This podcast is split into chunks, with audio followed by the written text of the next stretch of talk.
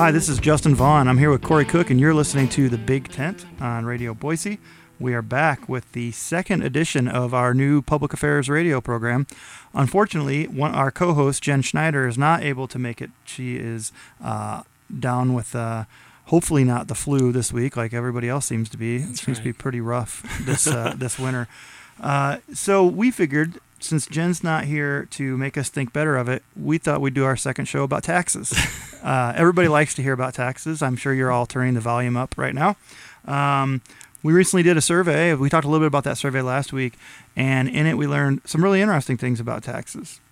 So one of the things that we we found was that um, you know, interest in taxes as a policy issue increased um, pretty pretty dramatically this time around, and obviously we can talk some of the reasons why that is. I think we found that there uh, we have asked a question we do fairly regularly about sort of what the tax service sort of mix ought to be in Idaho, and you know, this time we found roughly fifty percent saying I prefer more taxes and, and more services, and fifty percent saying less taxes, less services, which again I think is, is an interesting finding. I'm hoping you'll, Justin, you'll talk a little bit more about. And the third thing is we did a, a number of tests around sort of specific types of tax reform, and looked at in particular this trade-off between the grocery tax and the income tax, something we're going to talk about with our guests in a little bit. And so I'm interested in, in, in, in your take on those on those three pieces. Yeah, so one of the things that we've seen over the last couple of years is is some real stability in uh, how people feel about the state, how people feel about the state's budget, how people feel about uh, taxes. Generally, people are okay with the size of the budget. They're generally okay with the size of the tax burden. If you ask them if they like tax cuts, they'd be happy to take them, but there's not strong demand for it. Uh, and there's re- a real split um, between, as you mentioned, uh, how people feel about if they would rather have sl- smaller government, meaning less money going in, or if they want services that uh, provided by the government that they would then have to pay for. It's it's pretty evenly distributed in Idaho between those who would want, you know, want to pay more and and get more versus those who want uh, to pay less and get less. That's always interesting to me, first of all, because it's so evenly distributed. Other places are not. But also because the party uh, breakdown in Idaho is not evenly distributed. There's a lot more Republicans than there are Democrats. There's a lot more conservatives than there are liberals. And yet that that ideological or partisan distribution is not reflected in this in this um, uh, in in this consistent kind of feeling about taxes and services that we've seen um, for a while. Um, other states, uh, this is not the case. Right, absolutely. And, you know, so if you look at public opinion across the country, you see, you know, either dramatically one direction or the other, which suggests that probably the state legislature and the governor have maybe put the state in a different direction when the public is. This, to me, again, one of my, my reads on this, you know, certainly not great news for legislators, right? So no matter what you do, half the public will be unhappy with your choices. But it does suggest, again, it, it conforms nicely, I think, with some of the other findings that people think we're generally in the right direction in the state of Idaho. Right, yeah. If you're in a state that's like Kansas, that is unable to provide the resources that citizens demand, that has very low taxes, you're going to see people say, I'd I'd rather pay more and, and get more. You're going to, in a highly taxed place, or at least a place that feels like it's highly taxed, um, Illinois a few years ago, uh, I'd rather pay less and get less. Uh, Idaho is in the sweet spot, it seems, and that is kind of consistent with all these other indicators that we that we see. So after the break, we're going to talk with Alex Labeau. Alex is, in full disclosure, a P H D candidate at, at Boise State. Um, he's getting his P H D in, in public policy and administration. He's also the uh, president of the Idaho Association of Commerce and Industry, and obviously knows a lot about tax policy and is an advocate around tax policy. Yeah, absolutely. He's he's he's a great expert here in, in the state on this. Um, you know, certainly uh, has a position, a perspective, uh, a preferred outcome um, for uh, how the, the tax issue might be resolved this spring, and that's something that we'll um, we'll routinely do with the shows. We'll bring on people, uh, ask them to, to make their case, and and and uh, you, the listener, can can determine if they're persuasive, if you. Uh, think they're on the money, or if they're, um, if, or if if you support another uh, perspective. To give you a little bit of an idea um, of what the k- kind of uh, scenario we're talking about, and we'll talk a little bit more about this uh, later to, um, to this afternoon. The, the governor recently um, uh, had his uh, tax initiative introduced in the legislature. It's a pretty massive um, uh, uh, reduction. Almost a half a percent lowering um, personal and corporate income tax rates across the board. Um, that would lead to, you know, uh, almost one hundred sixty million dollars in tax relief um, And it, but it would also create a, a new tax credit dealing with um, uh, children, right? So that if you have children, you get a certain amount of money uh, credit per child. And so really big development. It'll be interesting to see how, how uh, it proceeds through the legislative process. We'll talk more about that um, in the next segment as well. And so... Uh, so stick with us here for a moment, and uh, we'll be back. We're going to do some uh, underwriting, and then we'll return. We'll talk more taxes and uh, be joined by Alex Labeau of the Idaho Association of Commerce and Industry.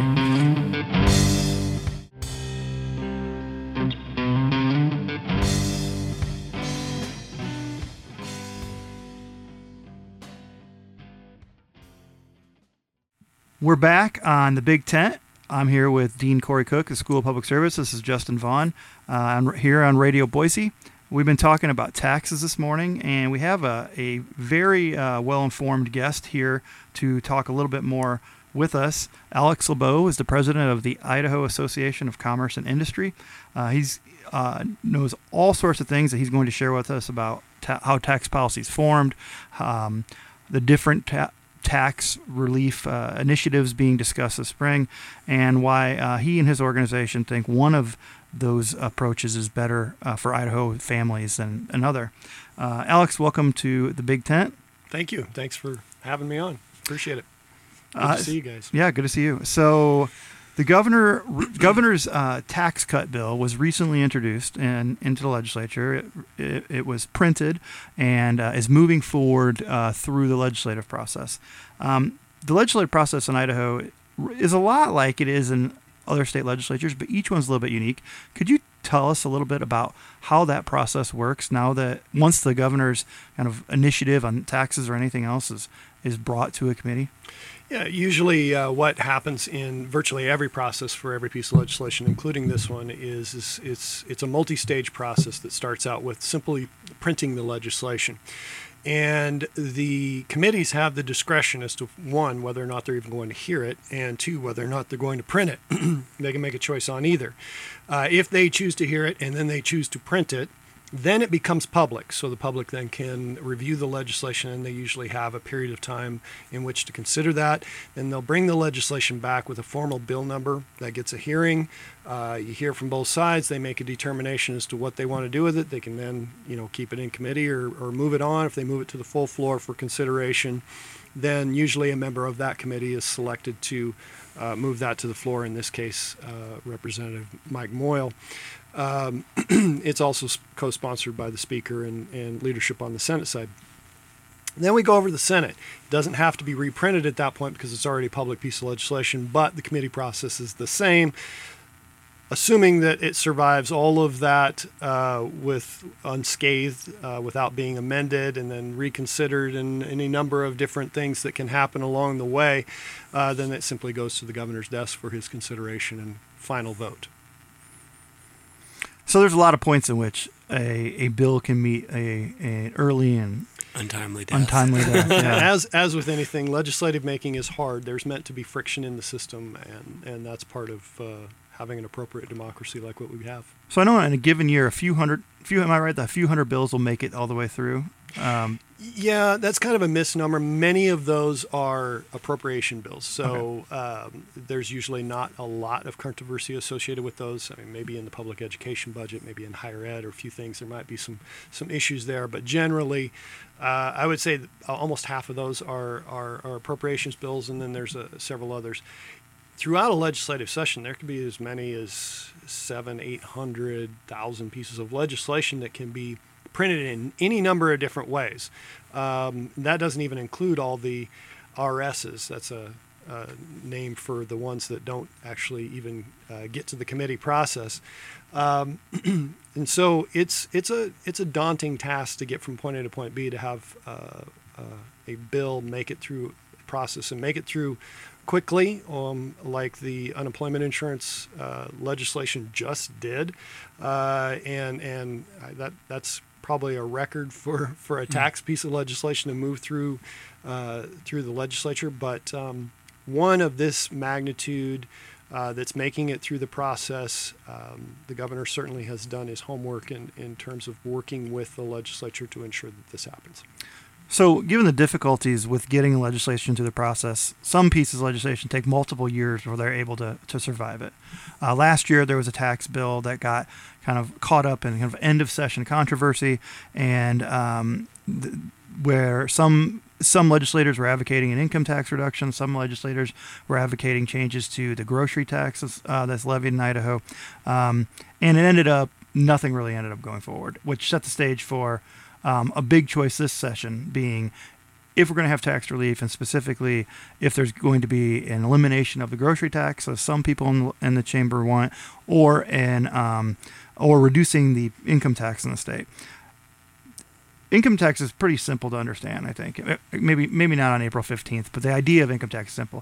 Grocery tax in Idaho is a little funky. Uh, can you tell us a little bit about how the grocery tax and the and the um, well, how, how kind of the different pieces of grocery taxation policy work in Idaho?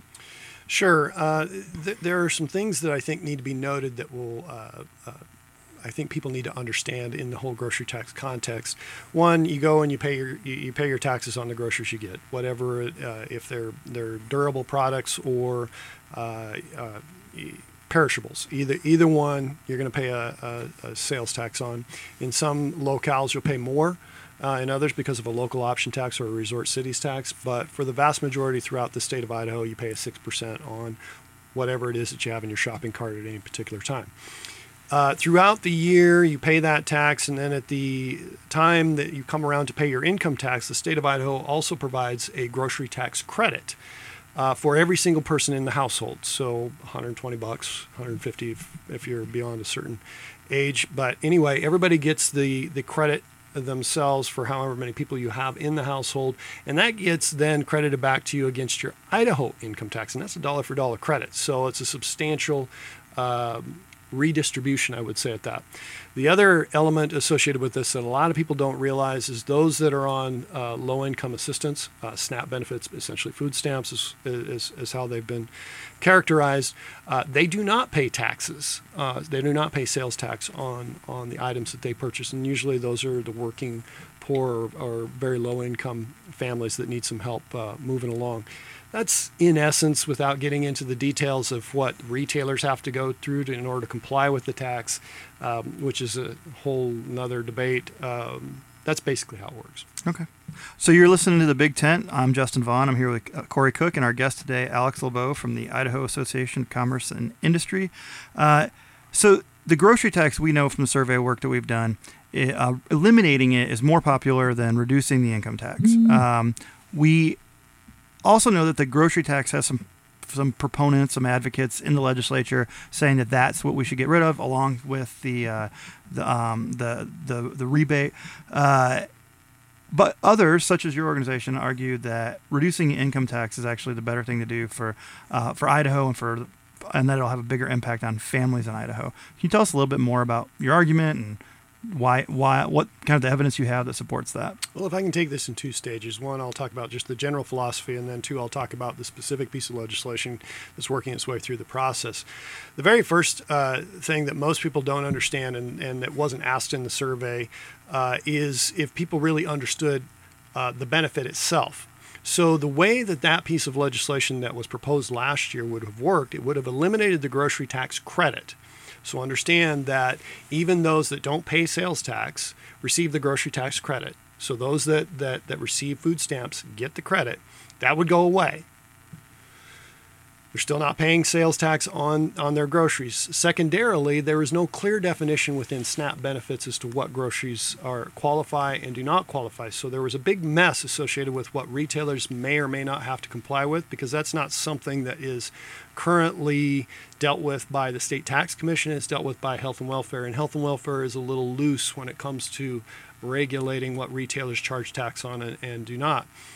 Ultimately, when you sit down and you do the math for a family of four, in order for them to have a benefit with that p- piece of legislation, one, they would have to make an income of over one hundred thousand dollars a year. They'd have to have a family of four, and they'd have to be spending approximately six hundred dollars a month or more on groceries that would qualify for this, essentially on food, uh, in a grocery store in order to qualify for any sort of benefit. That's really the tipping point. So you've got a pretty high threshold to get to at that point. The way the income tax piece works, uh, it applies to everyone from first dollar all the way up. So our proposal, and, and largely with the, the proposal that's working its way through the process, uh, even those families that are on the, the low end of the income scale that aren't currently paying sales tax, by the way, would continue to receive the grocery tax credit that they would have lost under the other plan. They'll have a child credit, uh, and their overall rate throughout the process will go down.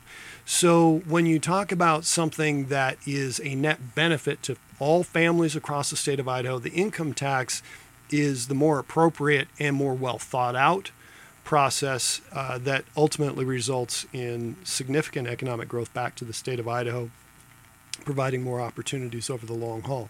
That's a really short version of something that's a little more complicated than that, uh, but suffice to say that uh, it, the the eliminating the grocery tax really isn't all it's cracked up to be under uh, all the specific proposals that we have seen.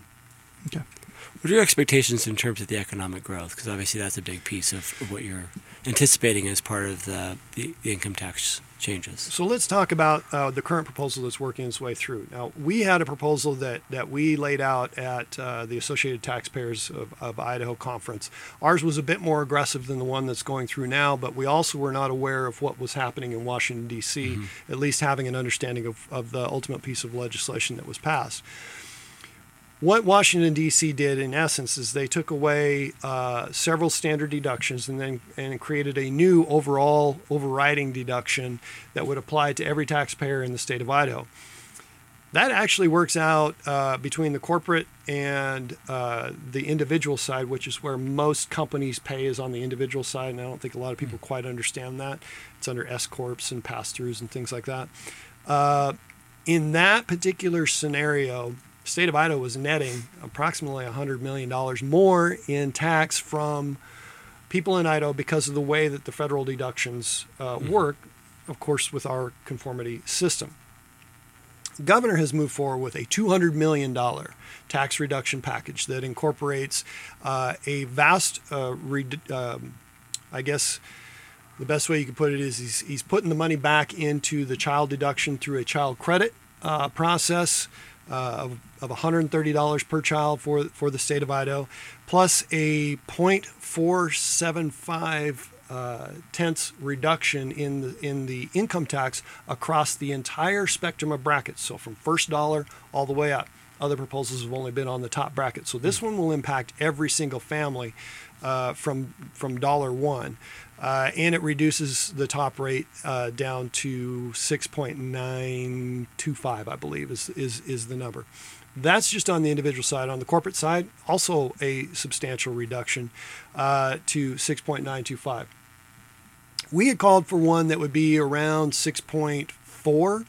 Uh, and under that scenario, that would have generated about four hundred million dollars of new wealth in the state of Idaho for all Idahoans. That's that's uh, uh, uh, new jobs. That's three thousand new jobs to the state of Idaho. So certainly when you're dealing with income taxes and you're t- particularly dealing with business income taxes, those are dollars that just don't go and sit, and sit in somebody's account. Those are reinvested back into the company through capital and through personnel to, to operate that capital. And so what you end up seeing is large economic growth as a result of smart uh, tax policy, which is uh, you know the, the way that the federal government set theirs up. Idaho is giving it straight back into the income tax side in a way that uh, we think is uh, wholly appropriate. Thanks. All right. You've been hearing from Alex Labeau, president of the Idaho Association for Commerce and Industry. We just learned a lot about how lawmaking in Idaho works, about the the kind of uh, nitty-gritty of grocery taxes and income taxes, and, and why uh, the Idaho Association of Commerce and Industry argues that uh, reducing income tax is the way to go for Idaho families, for grow- economic growth in Idaho, uh, and more. So uh, we'll be back uh, shortly. You're listening to The Big Tent on Radio Boise. Stay tuned.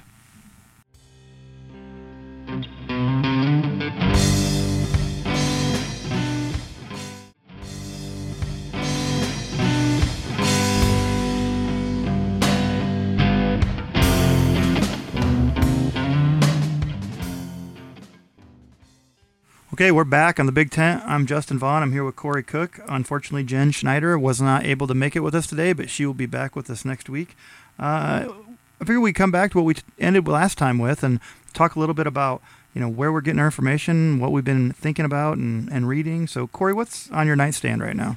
So I've been reading a lot lately about uh, political polarization, and in particular about, you know, how different groups of people um, really think differently about political information. There's a, a new book that came out uh, that, that Rand Corporation uh, just this uh, produces an ebook called Truth Decay, which is a book about essentially how um, you know different partisan groupings in society have very different interpretations of basic facts. And so they're, they're, the argument in the book is that um, you know there used to be much more agreement about you know.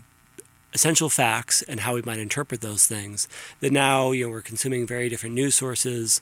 Uh, we we we really interpret bits of information very differently, and it's grounded very much in cognitive psych- psychology, which is, you know, a field that looks at how we we process information and make these information shortcuts. And so, increasingly, in a in a deeply polarized environment, uh, those shortcuts mean, you know, I don't. I actually don't even read information that doesn't conform with my pre-existing views. If I happen to come across it, it either polarizes my existing views, or frankly, um, I don't remember what I read to begin with. And that really is contributing to uh, not only the increased polarization we're seeing among the electorate, where increasingly people are saying, not just do I like my own party, but increasingly I view the other party as a threat to the nation's well-being, which is a fairly remarkable standard to see in American politics. But it's also led to this rise, I think, in political incivility. And so the point of, of this particular book is that what we're seeing is that because we can't Uh, agree on basic facts, because we can't have a common language, that our political discourse is fractured, and it's instead led to this rise of political incivility, which is something I know you've worked quite a lot on recently. Yeah, you know, a lot of people in Boise and in, in Idaho have been doing some interesting things. The state legislature did a civility training um, at the previous session. A couple of those legislators, um, uh, uh, Melissa Wintrow and um, uh, Senator... Chuck Winder. Chuck Winder, yeah. Senator yeah. Winder and Melissa Wintrow went to, uh, became certified as, as trainers. So they real kind of bipartisan commitment to civility in the State House. The City Club did a year of civility. President Custer at Boise State really committed to this idea of civility. And so we did some some um, some really fun civility-related uh, programming throughout the, the last academic year, throughout the election, trying to find ways as we're, it feels like sometimes we're being torn apart to come back together, and and increasingly, and maybe that's partly with the rise of, of the the phrase fake news and how that's become so much of the of the mainstream. We found, and by we I mean everybody involved in this conversation about civility and civic engagement and civil discourses, found that the ability to comprehend information and to be kind of you know media literate or have high levels of civic literacy is fundamental to a thriving, you know, democracy. And so we're we're continuing to do stuff this year with that. Um, uh, the center that I'm the director of, the Center for Idaho History and Politics, is partnering with the Idaho Statesman and with Idaho Public Television and doing some events um, in, in Boise and in Twin Falls over the spring. On February fourteenth, there's going to be a screening of a documentary that was produced in Chicago Um, at uh, the Lincoln Auditorium in the Capitol. And so that evening, there'll be an all-day event at Boise State where we um, where we screen that documentary and have some panel discussions. Uh, the, doc- the the documentary is really interesting. Uh, it's called American Creed, and it's um, it features Condoleezza Rice and David Kennedy, I believe, is the name of the um, the scholar. They're both they both teach at Stanford, and they're you know Democrat or Republican. They taught a kind of an honors class, I think, together. And um, and so this and with this group of Stanford students and the help of people around the country, they they really go and take this deep dive into how do we mend the fraying fabric of the country. Uh, and they talk to everybody from um, you know the founder of MoveOn dot org to the manager of the Chicago Cubs. And uh, and so they're gonna. Uh, it was produced by W T T W in Chicago. They're going to um, do a variety of events with that here in. Um, In, in, in Idaho, thanks to Idaho Public Television, and we're fortunate to be able to kind of collaborate with them and, and, and use that to bring some energy to con- continue this conversation. Uh, in this book you're reading, or some of the other things you've done um, as you as you continue to learn more about this, are there things that that you've learned that, that might help point us in the right direction? So one of the things that's really surprising, and this is, you know, out of a, a study that was done uh, not even quite a year ago, was a finding that, that actually what, what matters quite a bit in getting people to sort of maybe think more critically about, about political information is this concept of, of you know, science curiosity. That actually, if you, if you, and, and this is pretty consistent with some of the things we found in our survey, if you take take folks who, uh, for example, uh, you know, find climate change to be a hoax, and you give them information that is supportive of, of climate change, it turns out their views polarize. Uh, they, they don't necessarily remember it, but it actually reaffirms, they read that information and it reaffirms and strengthens their, their pre-existing views. But it turns out that they're, they're folks with, with high degrees of science curiosity, and that people with, with sort of interest in, in in in learning more about interesting findings, that when they read media reports or, or, or news articles that start with um, a difference of phrase, right, rather than science find, you know, scientists find more evidence that yet again confirms that X versus surprising findings from scientists, it turns out that people who are more curious actually have their views shaped by the new information. Hmm. Um, people who aren't science curious, it doesn't make any difference. It's still, they, their views still polarize. And so one of the interesting questions is, as we think about media literacy and, and civic literacy, is also not not sort of science literacy, but how do we encourage that, that sort of that curiosity that encourages people to say, hey, I'm interested in information that may actually not confirm my existing hypo- you know, existing beliefs. So the confirmation bias that we know is a key cognitive shortcut that, that many that all of us are uh, are sort of pre-selected to have. Um, how do we how do we get people who are who are curious, who actually are seeking out information that is counter to their existing partisan or ideological views? Hmm, that's interesting. I know a lot of the conversation about kind of information literacy and civic literacy is is giving people the skills to go find information. But I think just based on what you just said, it's it's important that when they do find that article, that it's that the rhetoric of it is in a way that is uh, d- doesn't shut them down. So one, there's a an interesting um, experiment that, that asked people, um, I think it was on gun control, but basically said, read a read a perspective that's different than your own, and if you read that, we'll put you in a, a lottery where you can win ten dollars, or you can read a perspective that's consistent with your own, and you can win seven dollars. So as a rational person, you're reading a paragraph, you think, well, probably most people would select the view that's different than their own so they can actually get a higher benefit. And it turns out um, just under two-thirds of people say, I'd rather just read the thing that confirms my existing huh. viewpoints. So even when you put these different viewpoints in front of people, we're going to select the one that is consistent with our own views, unless we've developed this curiosity to say, I really actually am interested in what the other side is saying, particularly when that other side's viewpoint is maybe new or original or surprising. And so, again, how do we encourage people to have that sort of curiosity as well as the interest in and you know the, the the ability to comprehend these different pieces of information? That's fascinating. Well, that's our job here, I guess, on this show, right? We're we're going right. to make you uh, political science curious, right. and uh, hopefully right. uh, you'll keep listening. We'll be back next week. This is Justin Vaughn. I've been with Corey Cook uh, on behalf of Jen Schneider. Thanks for listening, and we'll see you in the big tent again in a week.